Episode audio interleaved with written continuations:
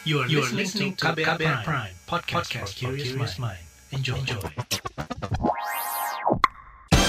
Saatnya Anda dengarkan Ruang Publik KBR. Selamat pagi, kita berjumpa kembali dalam Ruang Publik KBR bersama saya Naomi Liandra. Dan pagi hari ini tema yang kita angkat adalah seperti apa penyelesaian kasus kekerasan terhadap perempuan yang berpihak pada korban. Ya, saudara, berdasarkan uh, catatan tahunan Komnas Perempuan pada tahun 2022, jumlah data kekerasan berbasis gender terhadap perempuan di tahun 2021 ini sebanyak 338 ribuan kasus. Jumlah ini meningkat 50 persen jika dibandingkan tahun 2020. Dan kasus kekerasan seksual termasuk yang relatif masih tinggi. Dalam hal penanganan dan juga penyelesaian kasus, Komnas Perempuan ini juga mencatat hanya sedikit informasi yang tersedia atau sekitar 15 persen dari total kasus yang dicatatkan oleh lembaga layanan dan juga Komnas Perempuan. Nah, uh, selain itu upaya penyelesaian lebih banyak juga secara hukum dibandingkan dengan cara non-hukum. Sementara kasus yang tidak ada informasi penyelesaiannya mencapai 85 persen. Sebenarnya, seperti apa penyelesaian kasus kekerasan pada perempuan yang berpihak pada korban? Maka dari itu untuk membahas hal ini, bersama kita di ruang publik KBR pagi hari ini ada Genoveva Alicia, peneliti The Institute for Criminal Justice Reform ICJR. Selamat pagi, Mbak Geno. Selamat pagi, Mbak Naomi. Semoga sehat selalu. Iya, terima kasih. Dan juga bergabung dengan kita melalui Zoom ada Siti Mazumah, Direktur LBH Apik Jakarta. Selamat pagi, Mbak Siti. Selamat pagi. Baik, Mbak Siti dan juga Mbak Geno, ini kan uh, kita sempat uh, nonton juga gitu ya, banyak juga yang viral FYP bahasanya kalau sekarang juga. Belum lama ini banyak sekali ramai pemberitaan soal selebriti yang melaporkan KDRT yang dialaminya dan dia melaporkan ke polisi lalu setelah itu dicabut kembali uh, laporannya. Nah, juga ada kasus kekerasan seksual yang terjadi di satu kementerian tapi korban malah dinikahkan dengan salah satu pelaku. Nah, ini sebenarnya penyelesaian seperti apa yang diinginkan para perempuan yang menjadi korban tindak kekerasan seperti KDRT atau kekerasan seksual nih Mbak Siti, silakan. Uh, selamat pagi eh, teman-teman uh, semua, Gino dan juga Naomi. Melihat dari kebutuhan-kebutuhan korban itu sangat beragam ya ketika mereka datang misalkan uh, meminta bantuan ke LBH Jakarta yang dibutuhkan tentu saja uh, tidak sama gitu ya satu sama lain karena tergantung dari kasus lalu juga tergantung dari kebutuhan dia.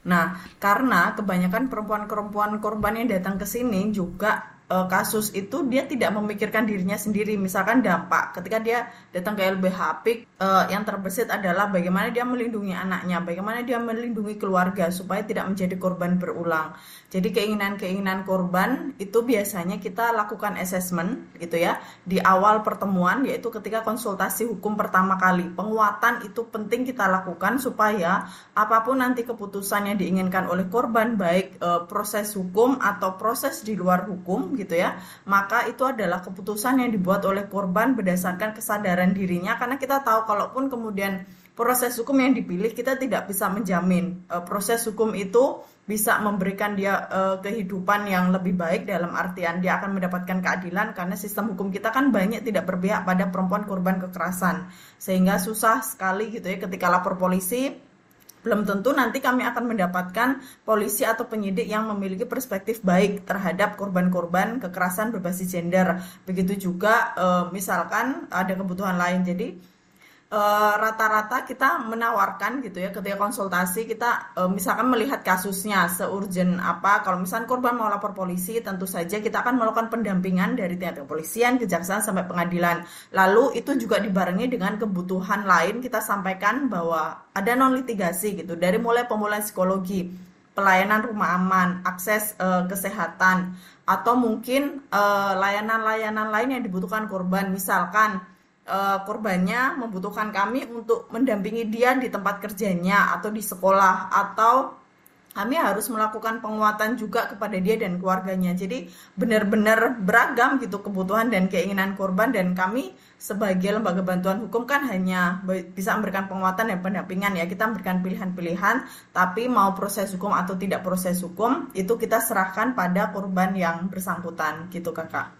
Baik, nah dari uh, eh, LBH Apik Jakarta ini kan banyak mendampingi para korban kekerasan juga. Mungkin bisa diceritakan uh, lebih detail lagi gitu ya Mbak Siti ya. Seperti apa sih kondisi para korban ini dan juga pendampingan seperti apa yang dilakukan oleh LBH Apik sendiri?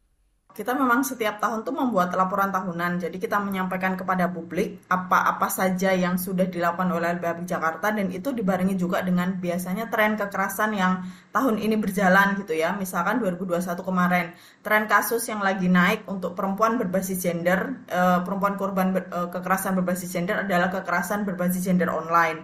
Karena itu uh, semua kerja lewat online, terus kemudian sekolah juga lewat online, tapi ternyata itu juga meningkatkan kasus-kasus berbasis gender online. Nah, itu salah satunya. Nah, setiap tahun yang tinggi, yang tadi dirimu juga sampaikan bahwa kekerasan dalam rumah tangga. Ini baru 2021 kemarin tuh rekornya dipecahkan oleh KBGO. Tahun-tahun sebelumnya itu dia menempati paling tinggi di LBH PKDRT, kekerasan dalam rumah tangga. Entah itu dalam bentuk fisik, psikis, penelantaran maupun e, kekerasan seksual. Jadi sangat beragam dan KDRT yang datang ke LBH Apik itu tidak tunggal.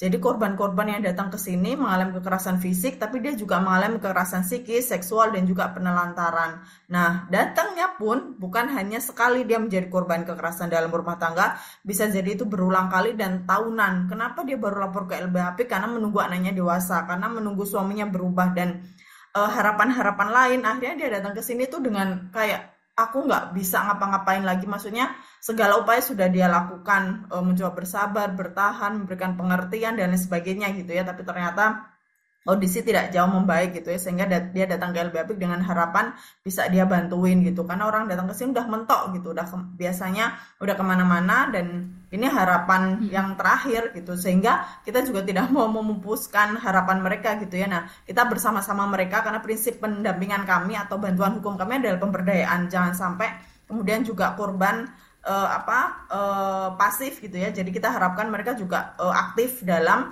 uh, penanganan atau penyelesaian kasusnya. Karena dengan begitu dengan dia uh, apa uh, berdaya maka dia akan lebih punya kekuatan dan pembelajaran atas kasusnya. Walaupun misalkan dia kemudian lapor polisi kemudian diikuti dengan uh, pencabutan laporan yeah. gitu. Dia tahu konsekuensi itu gitu. Dan kita juga uh, sudah mendiskusikan itu bahwa ya sudah pilihan tetap terbaik pada korban tapi pemberdayaan itu jangan pernah dilupakan dalam setiap uh, pendampingan kasus-kasus kekerasan berbasis gender.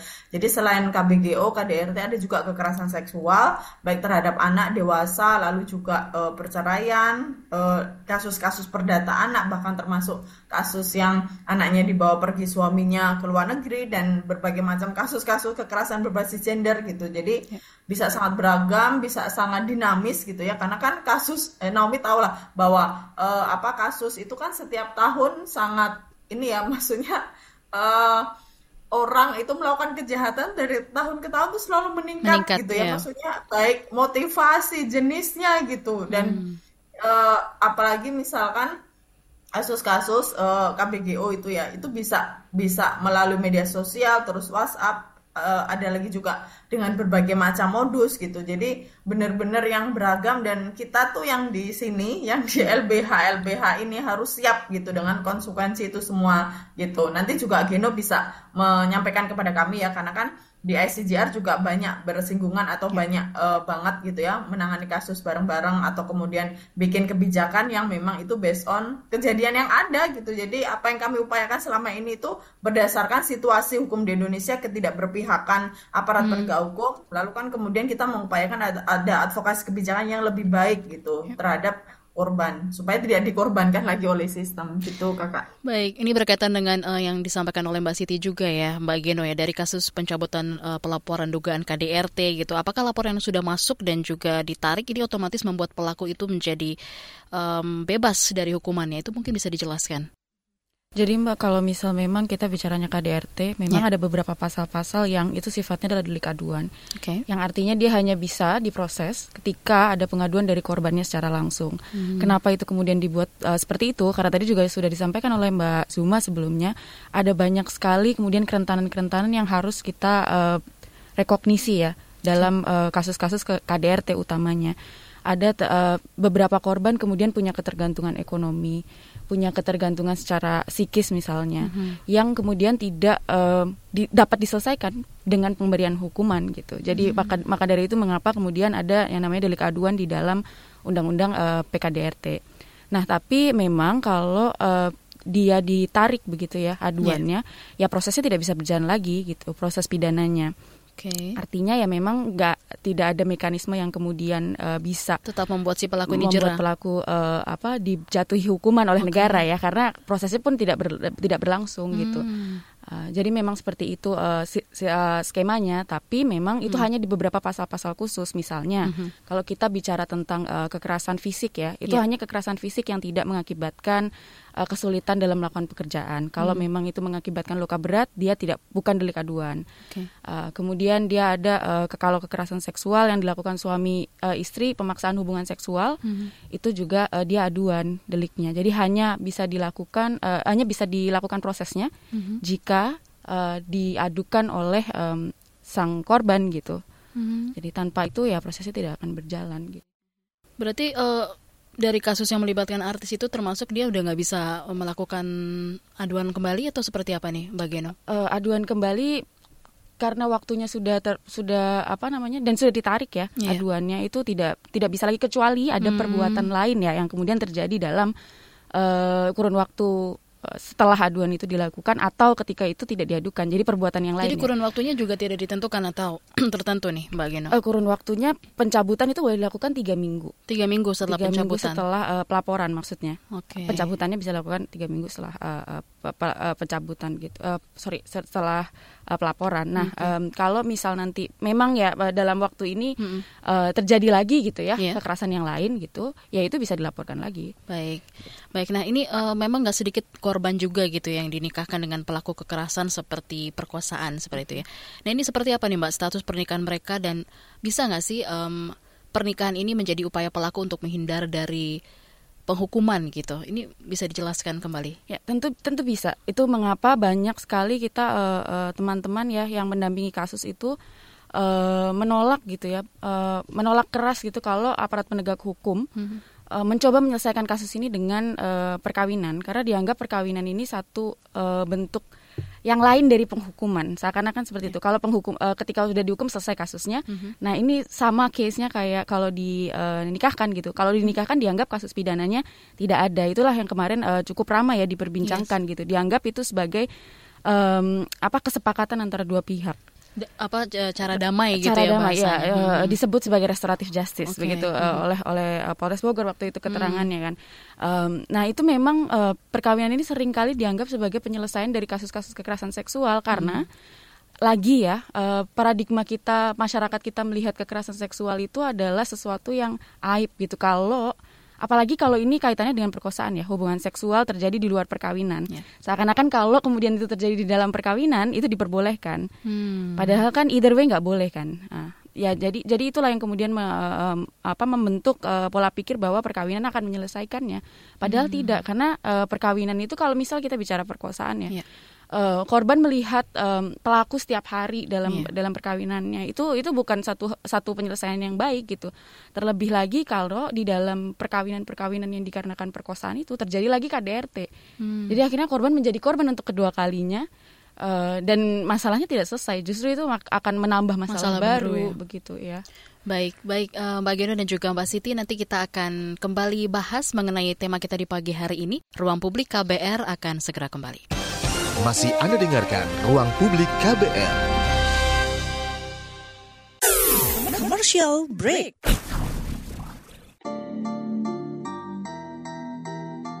Come on yo, buat yang sukanya berhoax, you better listen to this one. Check this one out yo. Hati-hati kalau baca kabar hoax. Jangan langsung disebar kabar yang hoax kalau mau tahu kabar benar atau hoax, dengerin cek fakta yang pasti bukan hoax. Dengerinnya setiap Senin yang jelas bukan hoax. Cuma ada di kbrprime.id dan aplikasi podcast lainnya. Hoax. Sudah cukup-cukup hoaxnya? Hoax. Cukup. Jaga emosi, tahan jari, verifikasi sebelum dibagi. Saya Aribo Sasmito, Ketua Komite Pemeriksa Fakta Mafindo. KBR Prime, podcast for curious mind. Masih Anda dengarkan Ruang Publik KBR. Ya, Anda masih menyimak ruang publik KBR dengan tema seperti apa penyelesaian kasus kekerasan terhadap perempuan yang berpihak pada korban. Dan pagi ini kita masih berbincang dengan Mbak Geno dan juga Mbak Siti ya. Nah, ini um, kita sering sekali mendengar kata restoratif justice gitu ya, seperti tadi uh, Mbak Geno juga sebutkan. Apakah restoratif justice ini, justice ini juga memang jalan keluar yang direkomendasikan dalam kasus kekerasan pada perempuan? Mungkin bisa ditanggapi oleh Mbak Siti. Silakan Mbak Siti setiap aparat penegak hukum, setahu saya, eh, kepolisian punya eh, aturan perkap kalau nggak salah berkaitan dengan restoratif justice gitu. Begitu juga dengan kejaksaan dan juga Mahkamah Agung hmm. gitu. Tapi kemudian eh, restoratif justice itu kalau kita melihat ya di kantor polisi hampir semua kasus gitu ya itu kayak digeneralisir bahwa bisa kok di restoratif justice gitu tanpa melihat bagaimana dampaknya pada korban. Nah, uh, kami gitu ya di LBHP Jakarta sangat menyadari bahwa dampak uh, kejahatan atau kekerasan berbasis gender khususnya bagi perempuan gitu kan sangat luas banget dan bahkan traumanya bisa seumur hidup. Tapi sering kali itu tidak dijadikan sebagai pertimbangan oleh aparat penegak hukum khususnya dalam hal ini kepolisian gitu ya dalam uh, apa uh, penanganan mereka khususnya RJ gitu ya restoratif justice terhadap kasus-kasus kekerasan seksual karena kan yang tadi dirimu sampaikan juga bahwa baru-baru ini uh, terjadi gitu ditangani uh, sama teman-teman LBH Jabar bahwa uh, kasusnya seperti itu. Sebelum kasus itu banyak banget gitu kasus-kasus yang bahkan itu kategori anak yang ancaman pidananya di atas tujuh tahun gitu ya yeah. itu di resto dengan uh, apa di restoratif justice dengan alasan bahwa sudah ada perdamaian antara korban dan pelaku. Hmm korban itu sering kali tidak punya pilihan lain, tidak dihadapkan pada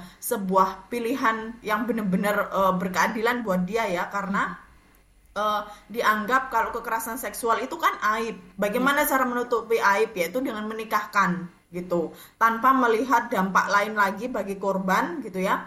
Uh, lalu kemudian juga dia korban pasti akan menjadi korban lagi gitu baik uh, karena pernikahannya oleh juga oleh uh, korban lagi juga oleh sistem hukum gitu. Dalam hal ini adalah aparat penegak hukum tidak benar-benar memiliki perspektif yang baik gitu ya. Walaupun kita punya undang-undang TPKS yang sudah disahkan tahun ini, tapi ternyata tidak membuka mata kita bahwa kekerasan seksual adalah kejahatan luar biasa.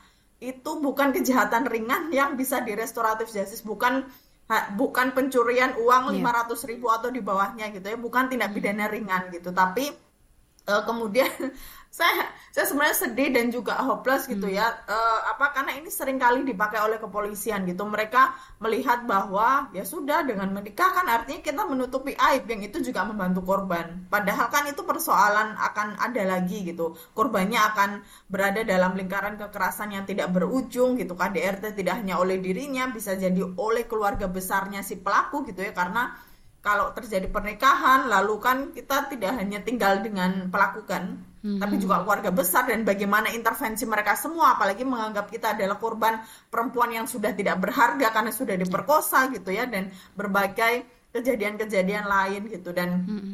sebenarnya kan uh, restoratif justice ini kan lebih dulu dikenal uh, melalui undang-undang sistem peradilan pidana anak dan itu peraturannya juga sangat ketat ya Mbak yeah. gitu untuk anak pelakunya adalah anak di bawah 13 tahun, lalu ancaman hukumannya itu di atas 7 tahun dan bukan pidana yang berulang gitu. Bagaimana undang-undang mengatur ini sangat ketat, tapi kemudian kepolisian punya sendiri gitu ya, mm-hmm. yang justru ini sangat merugikan korban. Kenapa saya mention berkali-kali soal kepolisian? Karena kan penanganan kasus yang pertama kali terjadi adalah di tingkat kepolisian gitu. Kalau kejaksaan kan berarti sudah ada mekanisme bahkan restoratif justice yang benar-benar diupayakan di undang-undang sistem peradilan pidana anak ini benar-benar yang melibatkan korban, pendamping korban, peksos dan banyak pihak lain, banyak psikolog, uh, hmm. bapas gitu ya, karena itu kasus anak. Tapi kalau di sini hanya bagaimana polisi meyakinkan uh, apa korban udah damai aja gitu, nanti akan ada ganti rugi, nanti akan ada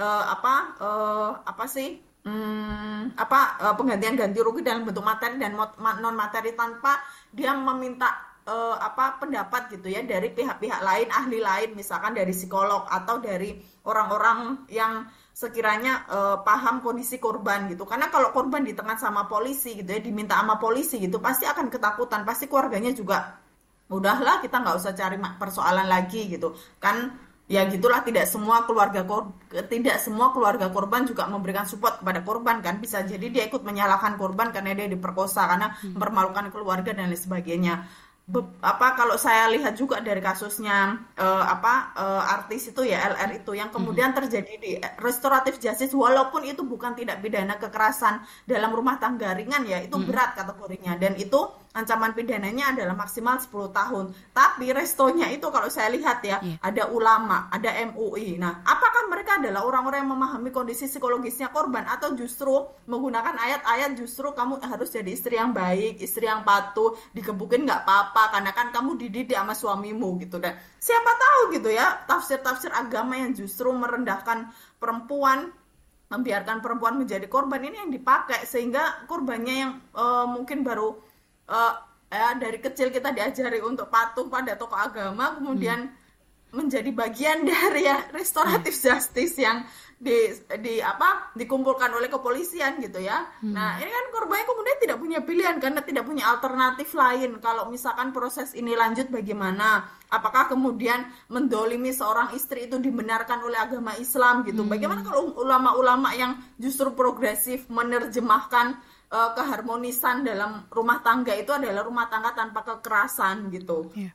Nah, gitu.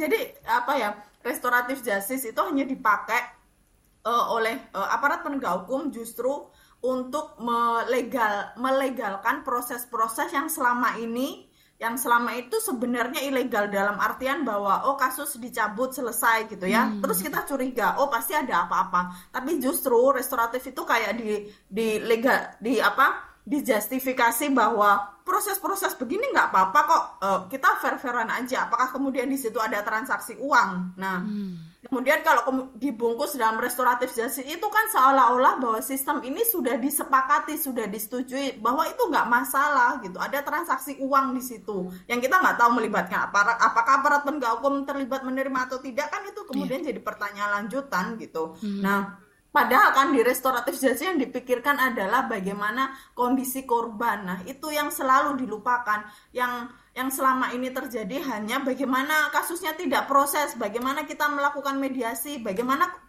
korbannya setuju, hanya itu saja kan, hmm. tidak tahu bagaimana dampaknya bagi korban, bagi keberlanjutan hidupnya, bagi masa depan dia, itu mbak.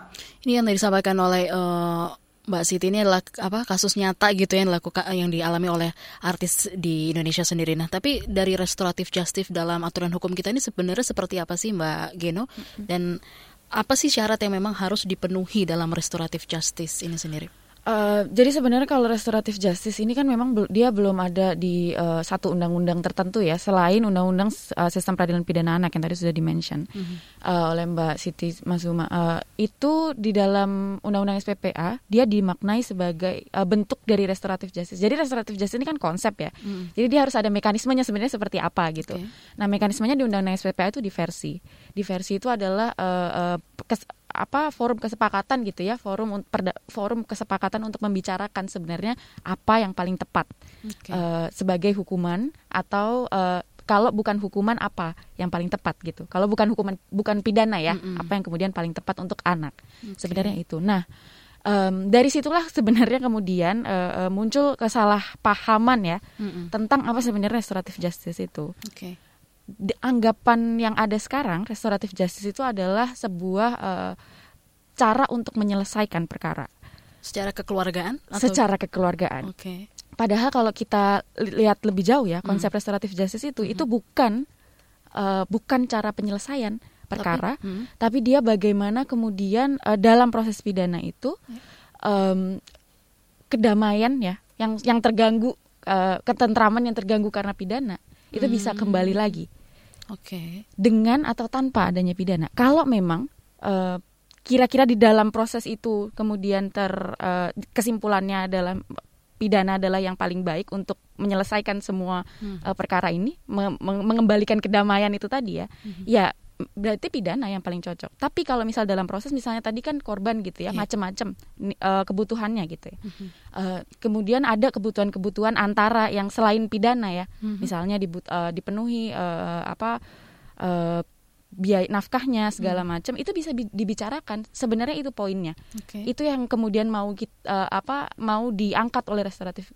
konsep restoratif justice itu bagaimana kemudian korban hmm. punya suara terhadap proses uh, kasusnya karena selama ini dalam sistem kita korban itu sama sekali tidak punya suara Dita pertama kali lapor setelah itu selesai jadi korban juga ikut ngikut aja gitu ya. Ngikut aja dalam prosesnya. Hmm. Akhirnya negara yang ambil alih kan. Iya. Selama ini jaksa yang ambil alih, polisi Betul. yang ambil alih, kemudian ya udah prosesnya korban tidak lagi dipanggil gitu. Yeah. Dipanggil paling nanti waktu persidangan itu ditanya betul atau enggak terjadi. Tidak pernah ada pertanyaan kebutuhan Anda sebenarnya apa. Hmm. Nah, itulah yang kemudian jadi penting kan sebenarnya di kasus-kasus kekerasan seksual mencari sebenarnya kebutuhan korban itu apa. Hmm. Nah, restoratif justice harusnya dimaknai untuk uh, memberikan ruang korban untuk bicara itu. Hmm. Tapi kesalahan banyak sekali terjadi di dalam uh, uh, apa pemahaman aparat penegak hukum. Mm -hmm khususnya di dalam misalnya kalau kita bicara uh, apa kepolisian ya yeah. di dalam Perkapolri yang tentang restoratif justice itu mm -hmm. itu spesifik bilang bahwa restoratif justice adalah proses penyelesaian perkara Artinya kalau memang uh, tadi kayak ada perkawinan mm-hmm. yang dilabeli yang dilakukan setelah ada apa pembicaraan gitu, itu yeah. dinamai restoratif justice dan artinya kasusnya selesai. Mm-hmm. Padahal bukan itu poinnya restoratif justice. Restoratif justice yang benar mm-hmm. itu adalah mempertimbangkan semua suara termasuk suara korban. Suara korban. Dan memang harus benar-benar hati-hati hmm. kalau diterapkan di dalam kasus-kasus kekerasan seksual karena kasus kekerasan seksual kita tahu ada ketimpangan relasi kuasa yang besar. Ya. Pelaku, keluarga pelaku, korban dan keluarga korban belum aparat kalau ikut-ikutan. Hmm. Ketimpangan relasi kuasanya kan besar. Kalau kita benar-benar tidak hati-hati, itu akan jadi runyam. Akhirnya ya udah dimaknai tadi perkawinan, oke okay, selesai. Gitu. Oleh karena itu Undang-Undang TPKS kalau diperhatikan ya, hmm. ada satu pasal tertentu yang dia spesifik bilang bahwa penyelesaian perkara di luar uh, persidangan di luar um, proses itu tidak diperbolehkan dilakukan di dalam kasus-kasus kekerasan seksual. Okay. Karena itu yang mau dicoba dimitigasi oleh ke, apa Undang-Undang TPKS karena terlalu banyak kejadiannya seperti itu. Baik. Tapi bukan salah restoratif justice-nya sebenarnya, tapi C salah pemahaman ya. tentang restoratif justice. Baik. Ruang Publik KBR akan segera kembali. Masih Anda dengarkan Ruang Publik KBR. Kembali lagi di ruang publik KBR bersama kedua narasumber kita di pagi hari ini ada Mbak Geno dari ICJR dan juga Mbak Siti dari LBH Apik. Nah, uh, baik tadi kita sudah ngobrol banyak gitu ya mengenai konsep seperti apa sih restoratif justice ini sendiri. Tapi kita juga mau baca beberapa komentar dan juga pesan yang sudah masuk di WhatsApp ataupun juga di YouTube Berita KBR. Ada dari Mas Doniel yang bilang setiap kejahatan harus ada hukuman setimpal. Aib akan selamanya menjadikan trauma ada masukan nggak Bu tentang cara bagaimana menyembuhkan trauma tersebut? Silakan dari Ibu uh, Mbak Siti bisa ditanggapi. Cara menyembuhkan trauma paling efektif bagi korban adalah support sistem dari orang-orang terdekat. Hmm. gitu. Selain juga uh, kasus di LBHP khususnya kasus kekerasan seksual itu tidak pernah lepas dari uh, penguatan psikologis atau kebutuhan psikolog gitu ya dalam hal ini adalah untuk pemulihan dia gitu karena kan trauma bisa sangat seumur hidup tapi kalau kemudian sampai kepada kebutuhan e, obat biasanya kita rujuk ke psikiater gitu hmm. jadi itu kenapa kasus kekerasan terhadap perempuan tuh biayanya sangat besar banget gitu hmm. nah yang bisa dilakukan support terdekat adalah kalau korban uh, apa memilih tidak bercerita atau tidak menyampaikan soal kasusnya tidak usah ditanya gitu ya. Dan kita memberikan uh, apa dukungan terhadap apa pun yang dia pilih pada saat ini. Misalkan kalau dia saat ini lebih memilih diam tidak bercerita ya sudah mungkin dia belum kuat belum siap untuk cerita atau orang lain tahu soal kasusnya. Karena lagi-lagi bahwa tidak bisa dipungkiri kan budaya patriarki itu menempatkan perempuan korban itu justru pada tempat yang membuat dia sangat rugi berkali-kali gitu ya. Dia dikorbankan oleh sistem hukum, dikorbankan oleh budaya. Belum lagi kalau support sistem orang-orang terdekatnya itu justru nyalahin dia. Dia nggak akan punya penguatan apa apa pun gitu yang bisa dia pakai untuk pulih. Karena beberapa kasus yang datang itu ketika ketika ada anak-anak yang menjadi korban kekerasan seksual dan saya tanya kepada keluarganya, kenapa dia bisa sangat ceria kembali prosesnya cepat gitu. Yeah. Ternyata tetangga-tetangganya ini sangat mendukung gitu dalam artian ikut menjaga dia, tidak menanyakan kasusnya, memberikan dia ruang untuk bermain, hmm. tidak menempatkan dia sebagai korban yang uh, justru ya aib terus kemudian dianggap uh, apa membuat heboh uh, lingkungan sekitar gitu ya. Nah, ternyata proses-proses dukungan orang terdekat ini yang benar-benar dibutuhkan oleh korban selain juga penguatan dari uh, profesional yaitu psikolog kah atau psikiater yang memang dibutuhkan oleh korban-korban kekerasan berbasis gender yang trauma karena kita pernah nangani kasus itu anak ini umur 16 tahun dia jadi korban perkosaan oleh bapaknya mm -hmm ketika dia sudah uh, lulus kuliah dia masih ketergantungan obat sama psikiater. Nah, sampai sekarang gitu, sampai setelah uh, setelah dia selesai kasusnya bapaknya dihukum uh, berapa tahun waktu itu ya 11 apa 12 tahun saya lupa. Tapi itu di Pengadilan Negeri Depok gitu ya dan pelakunya di di udah di penjara gitu ya. Tapi kemudian kan itu tidak membuat korban pulih begitu saja gitu. Sampai sekarang dia masih masih harus ke psikiater, masih harus uh, berobat ke RSCM gitu. Karena dampaknya itu memang benar-benar nyata dirasakan oleh korban gitu. Dan dan hal itu yang harus kita support ya maksudnya walaupun misalkan ya kayak LBHP sendiri ya. kami menyadari bahwa dampak trauma itu kan bisa uh, kayak kalau nggak benar-benar pulih kan triggernya bisa setiap saat ya kalau ada kejadian misalkan dia akan teringat lagi kasusnya akan uh, apa trauma lagi gitu nah makanya uh, kita tuh kayak membuat support system untuk para penyintas. Jadi kalau ada situasi-situasi yang membuat apa uh, penyintas ini ke trigger atau ada pemulihan secara kolektif itu juga membantu gitu bagaimana korban satu dengan satunya itu saling nguatin dalam sebuah forum ini yeah. gitu. Jadi itu juga membantu membantu mereka bisa saling belajar misalkan dari kasus A A bisa bisa uh, bisa survive gitu dari B kita bisa belajar kasus apa gitu ternyata itu jadi forum saling sharing dan penguatan antar penyintas itu juga sangat efektif gitu. Hmm. Baik, terima kasih uh, Mbak Siti. Ini kita lanjutkan lagi dari YouTube uh, channel KBR. Daniel Anton, bagaimana jika banyak yang masih menganggap bahwa penyelesaian secara hukum tentang tindak kekerasan seksual dirasa tidak adil karena setelah melakukan pengaduan, pelaku ini hanya mendapatkan hukuman ringan? Silakan Mbak Geno, bisa ditanggapi uh, masalah keadilan ini adalah satu yang hal yang agak sulit ya untuk dijawab ya. karena memang tidak semua uh, uh, proses hukum gitu ya apalagi proses penjatuhan pidana hmm. itu sebenarnya memberikan keadilan kepada korban itu yang kita harus uh, juga highlight gitu ya. karena apalagi di dalam kasus-kasus kekerasan seksual hmm. terkadang uh, keadilan bagi korban itu mendapatkan uh, misalnya uh, apa mendapatkan haknya gitu mendapatkan uh, uh, pemulihan hmm. itu kadang-kadang keadilan itu seperti itu maka dari itu sebenarnya kalau kita bicara tentang eh, kasus-kasus uh, kekerasan seksual, selain uh, proses pidana ya, selain hmm. proses pidana yang nanti akan fokusnya ke pelaku, ya. kita juga harus uh, um, kawal bersama-sama uh, bagaimana korban itu memperoleh uh, apa namanya uh, memperoleh hak yang seharusnya dia peroleh gitu, hmm. hak-hak hmm. yang entitled ke dia, yang memang uh, itu dia harus peroleh gitu karena terjadi kekerasan kepada dirinya. Mm-hmm. Dan satu hal lagi yang mem- uh, saya harus tekankan gitu ya. Di dalam kasus-kasus kekerasan seksual kadang-kadang kita publik itu emosional sekali menanggapinya. Mm. Tapi yang harus kita uh, uh, hati-hati gitu ya, kita harus hati-hati uh, uh, uh, lihat gitu. Bahwa kasus ini sebenarnya yang paling terluka itu siapa? Itu korban. Yep. Bukan kita, orang luar gitu. Mm-hmm. Jadi kita memang harus uh, perhatikan juga kalau memang korbannya tidak ingin pidana gitu ya. Atau memang korbannya uh, puas gitu ya dengan pidana yang kecil selama dia kemudian mendapatkan uh, apa namanya mendapatkan pemulihan yang baik gitu ya sudah. Karena itu karena itu hmm. memang pilihannya korban seperti itu. Dan kita harus hormati. Karena uh, uh, dalam kasus-kasus kekerasan seksual kita harus benar-benar pahami bahwa ya itu itu yang paling terluka itu adalah korban bagaimana kita fokus fokus kita harus kepada korban hmm. bukan fokus kepada pelaku sama seperti ketika waktu itu ada um, apa namanya kasus kekerasan seksual yang kemudian uh, uh, dihukum mati gitu ya uh, apakah kemudian itu keadilan belum tentu Hmm. Belum tentu itu keadilan bagi korban. Kita harus lihat banyak ada beberapa kasus-kasus kekerasan seksual di Indonesia yang uh, pelakunya dihukum mati. Korbannya, keluarga kor keluarga korbannya apakah kemudian dia memperoleh keadilan memperoleh kembali hidupnya yang kemudian uh, tercederai gitu ya hmm. karena kejahatan? Tidak. Apakah itu yang disebut keadilan? Kan tidak. Hmm, baik itu baik. yang kita kemudian harus hati-hati. Baik. Nah ini uh, ada lagi yang sudah berpartisipasi ke WhatsApp ya ada Susan di Semarang. Kalau melihat kasus-kasus yang ada, memang sudah seharusnya melaporkan kasus kekerasan, tapi hal yang ditakutkan adalah penyelesaian yang tidak jelas itu jadi memutuskan untuk tidak melapor ke polisi.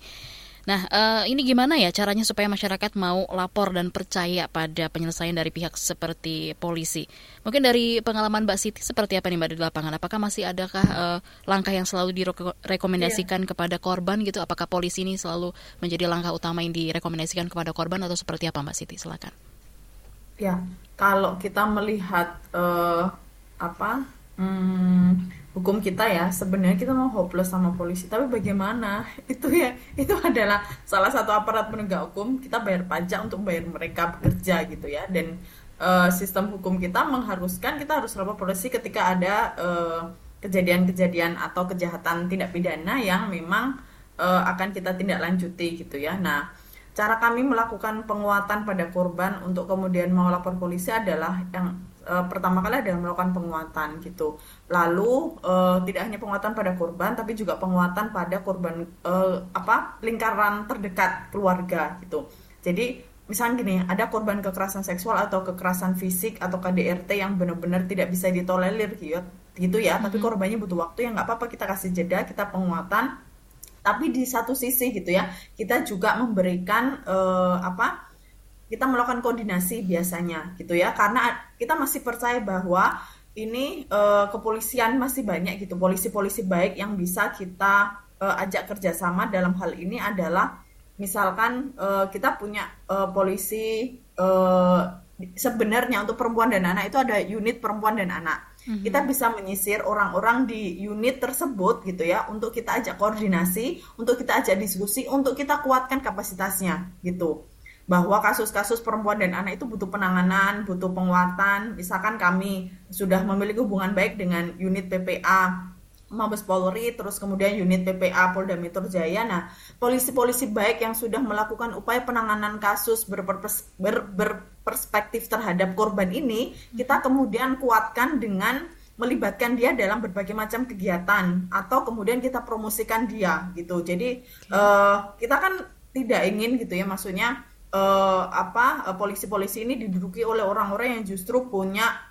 uh, pemahaman yang sangat bias gender gitu ya. Nah, polisi-polisi baik ini kita berdayakan, kita kuatkan. Kalau ada kasus-kasus, biasanya kita koordinasi. Bu, kalau ada kasus begini, bagaimana gitu. Jadi ini juga kayak nguatin kami gitu ya kalau sudah di kantor polisi korban tidak lagi harus korban dan kami tidak harus berdebat panjang gitu ya dengan kepolisian untuk sekedar nyari pasal atau pembenaran apakah ini benar-benar tidak pidana atau tidak gitu. Jadi upaya-upaya itu yang kita lakukan walaupun tidak semua hal ini berjalan baik ya karena kan kita semua melihat bahkan kayak dipertontonkan bahwa hmm. kualitas polisi negara ini kayak gimana. Bahkan kayak sekarang tuh kayak bener gak sih uh, Indonesia tuh tanpa polisi gitu? Karena hampir semua hal yang polisi bekerja itu mengecewakan gitu. Tapi kita harus percaya bahwa ada ruang-ruang di mana ada polisi baik yang itu juga harus kita dukung. Kerja-kerjanya harus kita apresiasi gitu bahwa uh, kita memang membutuhkan mereka karena sistem hukum kita mengharuskan begitu itu sih mbak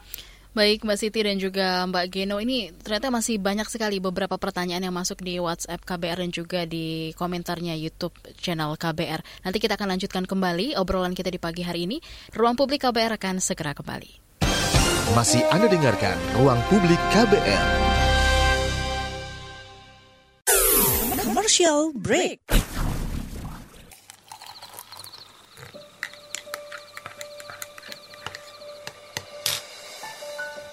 Hai, kamu apa kabar? Masih suka menikmati senja dan kopi? Aku masih ingat kebiasaan kita.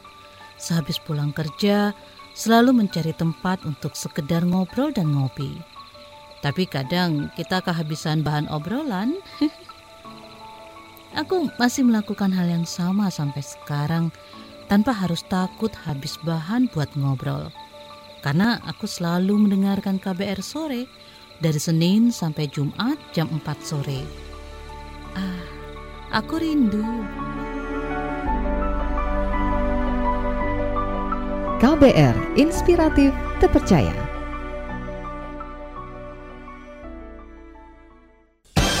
Masih Anda dengarkan Ruang Publik KBR.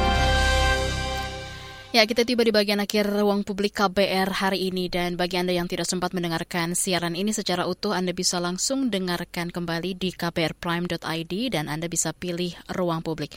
Kita masih membahas soal seperti apa penyelesaian kasus kekerasan terhadap perempuan yang berpihak pada korban bersama dengan Mbak Geno dari ICJR dan juga Mbak Siti dari LBH Apik. Nah, baik ini kita baca kembali yang sudah masuk di komentar YouTube KBR. Ada Bima Sakti. Kekerasan perempuan pada kasus perkosaan harusnya tidak hanya berhenti di ranah hukum, karena kerugian terbesar di pihak wanita. Harusnya dilakukan pula denda material untuk korbannya. Mohon penjelasan konkret, Mbak Geno, silakan. Uh, ya, uh, itulah yang kemudian uh, pertanyaan yang uh, coba dijawab gitu ya oleh adanya undang-undang TPKS, mm -hmm.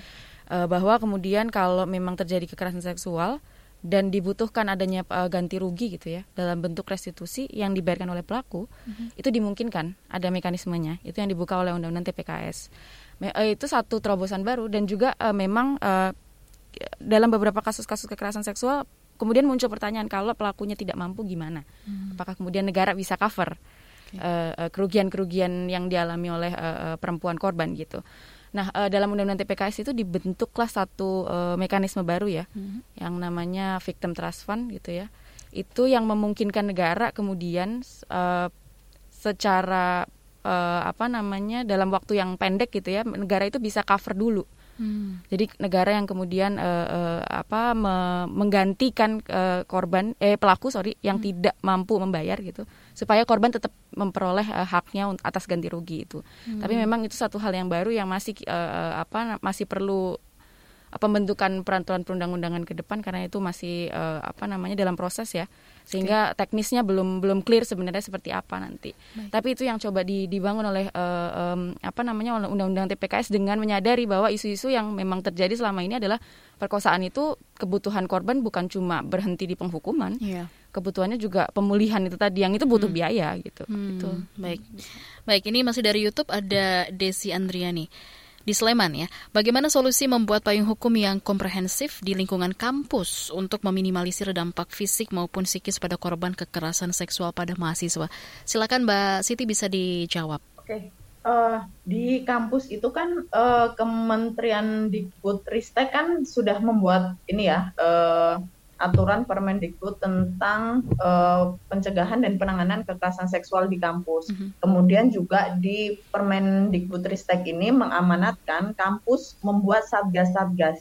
Jadi menurut saya upaya uh, satgas ini gitu ya kan bisa diperluas ya uh, penanganan uh, kasus kekerasan seksual dan juga dari satgas-satgas ini kan mereka juga bisa bekerja bagaimana melakukan mitigasi atas penanganan kasus-kasus uh, atau dampak dari kekerasan tidak hanya seksual uh, tentu saja walaupun kekerasan seksual ini membutuhkan konsentrasi yang sangat tinggi tapi kan di kampus tidak hanya soal kekerasan seksual ya tapi juga bisa kekerasan yang lain terjadi atau melakukan advokasi uh, dalam hal uh, misalkan kriminalisasi terhadap teman-teman jurnalis uh, di kampus yang melakukan pemberitaan kasusnya gitu ya. Hmm. karena itu kan sangat berbahaya. Nah upaya-upaya uh, baik yang sudah dilakukan oleh pemerintah dan kemudian ditindaklanjuti oleh kampus. Karena kan kampus adalah sivitas akademika warga warga tersebut gitu. Bagaimanapun kan kita harus melakukan upaya uh, penguatan terhadap uh, kampus kita terhadap wilayah kita gitu ya. Terhadap di mana kita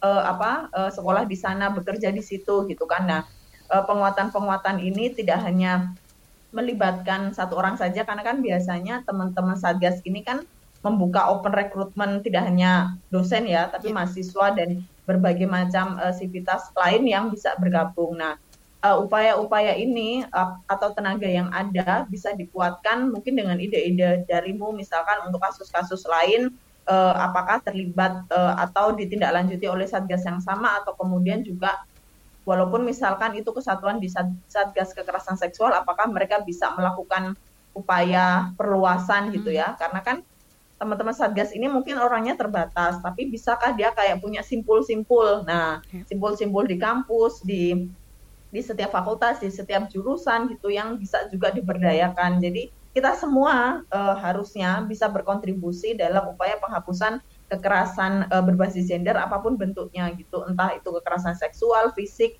dan juga kekerasan-kekerasan yang lain yang tentu saja pasti berdampak pada kampus kita gitu ya jangan atas nama baik kampus kemudian nutupin kalau ada Hmm. kasus-kasus gitu kan kita tidak menginginkan hal itu terjadi. Jadi kamu pun bisa ikut berkontribusi apa yang bisa diupayakan supaya kampus kita tuh menjadi kampus yang bebas dari kekerasan apa pun bentuknya. Itu dari aku Nomi. Baik, thank you Mbak Siti dan juga Mbak Geno. Ini em, yang mungkin bisa dibilang ini terakhir kali ya karena waktu kita juga cukup terbatas.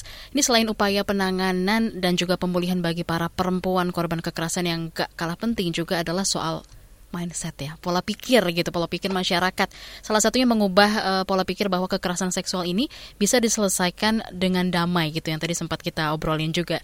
Nah, ini upaya edukasi seperti apa sih yang bisa dilakukan baik di lapangan terhadap berbagai pihak terlibat eh, seperti masyarakat, kemudian juga pemerintahan di tingkat bawah seperti RT, RW dan juga penegak hukum. Mungkin dimulai dari Mbak Geno dulu silakan. Eh, kalau saya kalau misal edukasi gitu ya perubahan eh, pola pikir satu hal yang kemudian eh, kita semua gitu teman-teman termasuk LBHAP kita JR yang coba lakukan adalah kita berkali-kali menyuarakan eh, bahwa kekerasan seksual terutamanya itu bukan satu hal yang aib gitu. Itu adalah eh, eh, tragedi gitu ya. Itu adalah peristiwa yang kemudian harus ditangani dengan kita semua bersama-sama itu eh, menciptakan lingkungan yang mendukung untuk korban karena seperti tadi juga Mbak Suma sudah sampaikan hal yang paling penting sebenarnya untuk korban itu ketika pemulihan adalah support dari si- eh, support sistemnya. Di Karena ta- sekitarnya di juga. sekitarnya gitu. Mhm. karena kalau tanpa tanpa support sistem yang baik akan sangat sulit kasus-kasus itu Iya. bisa apa terselesaikan. Karena memang eh, kalau kita bicara pidana gitu ya proses pidana proses pidana itu proses yang panjang melelahkan. Meskipun kita sekarang sudah punya undang-undang TPKS em, itu masih akan sangat melelahkan gitu Mhm. bahkan dalam kasus-kasus yang bukan kekerasan seksual itu aja menghabiskan waktu dan biaya yang sangat besar Hmm. apalagi dalam kasus-kasus kekerasan seksual maka dari itu kita harus mulai dari sekitar kita ya kita aware bahwa kekerasan seksual itu bukan salah korban satu Ya. bahwa dua itu bukan aib dan tiga kita semua bertanggung jawab atas apa yang eh, terjadi kepada korban gitu bersama-sama kita harus bantu eh, korban gitu Baik. Baik dari Mbak Siti seperti apa nih Mbak Siti? Silakan.